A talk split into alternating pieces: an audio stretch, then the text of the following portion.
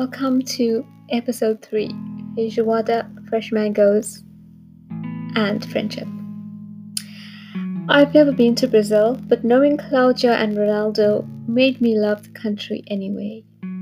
Although you couldn't know them and not feel the pathos of their pasts, their natural simplicity and perspicacity made them immediate, permanent allies to us. Young, good looking, and popular at the university where we met. They also had their feet firmly on the ground and tended to befriend people like a young Korean who had much difficulty with the French rather than the opinionated locals who cultivated their friendship.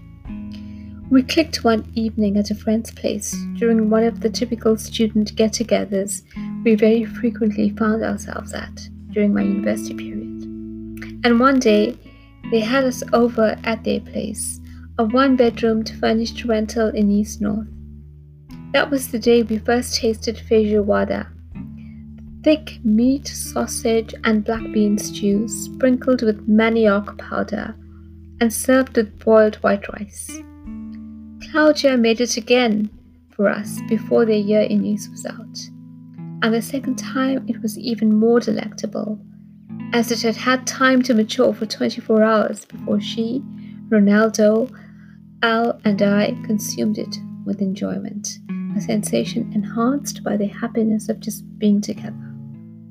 Feijoada is a complete and hearty dish, and to our immense satisfaction, it was followed that second time with fresh mango slices and Brazilian coffee.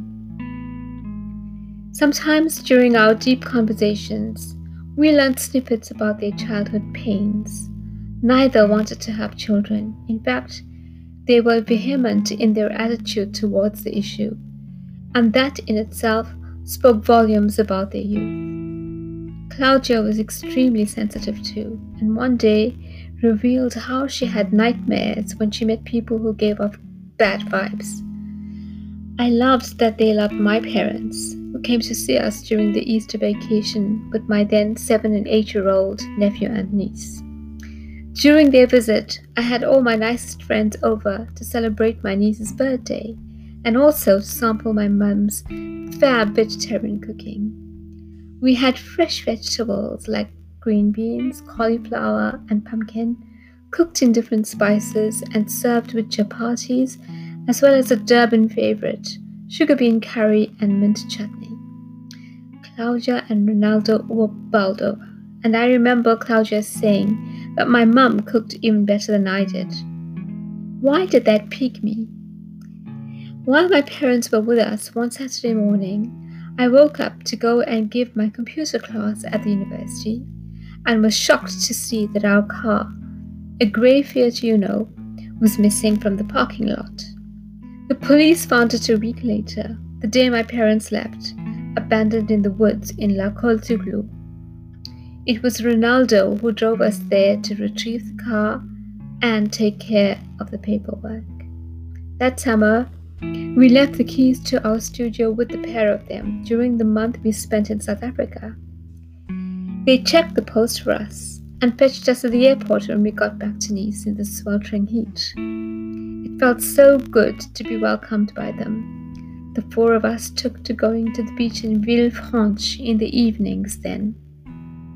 Once, after our long and satisfying swim, we picnicked on the shingles as the light started to fall. I'd baked a quiche, and Claudia had brought crusty bread and a chunk of black rind, Cantal, and wine. To finish, I had a still warm pound cake and mulberries in wine. Stars shone on the perfection of the evening, and I never thought then how rare moments like that were in life. All too soon, September came. Claudia and Ronaldo finished their reports, presented them, and were awarded their linguistics degrees. And then it was time to leave.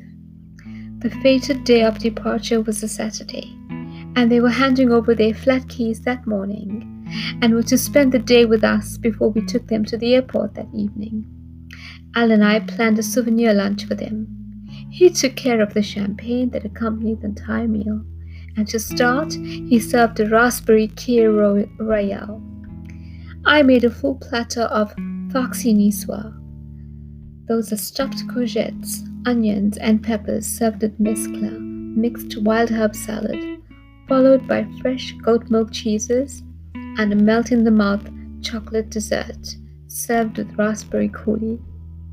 We took things easy, and then it was time for them to shower, change, and leave for Florianopolis. We said goodbye to them at Nice airport and promised we'd remain in contact, but that was the last we saw of them. For a while, we did receive news and wrote to them at the family addresses they left us with. But in 2002, I sent them Christmas cards, and those came back undelivered. Dear friends, wherever you are, I hope you're well and happy. We remember you with love.